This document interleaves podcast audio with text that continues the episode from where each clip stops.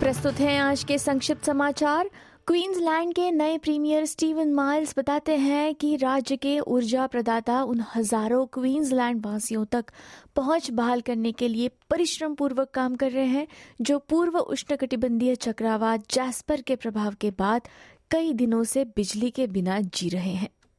श्रेणी दो प्रणाली उष्णकटिबंधीय निचले स्तर तक कमज़ोर होने से पहले बुधवार रात केन्स के उत्तर में क्वींसलैंड तट से टकराई।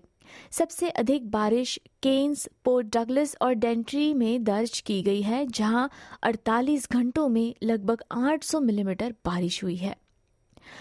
इजरायली सेना ने गलती से गाजा में तीन बंधकों को मार डालने की घोषणा होने के बाद सैकड़ों इजरायली प्रदर्शनकारी टेल अवीव की सड़कों पर उतर आए हैं। सेना ने पीड़ितों के परिवारों से माफ़ी मांगते हुए कहा है कि फिलिस्तीनी आतंकवादियों के साथ लड़ाई के दौरान गलती से बंदूकों की पहचान शत्रु के रूप में कर ली गई थी। एक्टिविस्ट ग्रेटा टर्नबर्ग ने कॉप 28 जलवायु समझौते को जलवायु संकट से सबसे अधिक प्रभावित देशों के लिए पीठ में चूरा खोपने जैसा बताया है। दुबई में शिखर सम्मेलन में लगभग 200 देश जलवायु परिवर्तन के सबसे बुरे प्रभावों को रोकने के लिए जीवाश्म ईंधन की वैश्विक खपत को कम करने और अधिक स्वच्छ ऊर्जा उत्पादन सहित कई उपाय अपनाने पर सहमत हुए। पश्चिमी यूक्रेन क्षेत्र ट्रांसकारपाथिया में एक गाँव में पार्षद ने परिषद की बैठक के दौरान तीन ग्रेनेड्स यानी हथगोले छोड़े, जहाँ कम से कम 26 लोग घायल हो गए। अपराधी सहित घायलों को अस्पताल ले जाया गया है।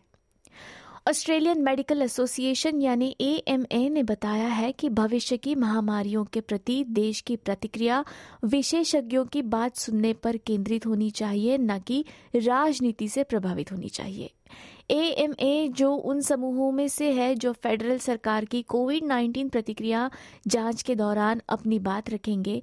का तर्क है कि पहले 18 महीनों में वायरस से निपटने में ऑस्ट्रेलिया की सफलता सरकारी नेताओं द्वारा चिकित्सा विशेषज्ञों को सुनने के कारण थी। पिछले एक पखवाड़े में ऑस्ट्रेलिया के अधिकांश हिस्से में भीषण हीट वेव के बाद विशेषज्ञ ऑस्ट्रेलियाई लोगों को गर्मी में व्यायाम करते समय सावधानी बरतने की चेतावनी दे रहे हैं। ऑस्ट्रेलियन नेशनल यूनिवर्सिटी के विशेषज्ञ चिकित्सक और heat researcher doctor Simon Kilty कहते हैं कि काम के बाद दौड़ने के बजाय जहाँ आप पूरे दिन वातानुकूलित कमरे में रहते हैं, वो सुबह सूरज निकलने से पहले जॉगिंग करने की सलाह देते हैं।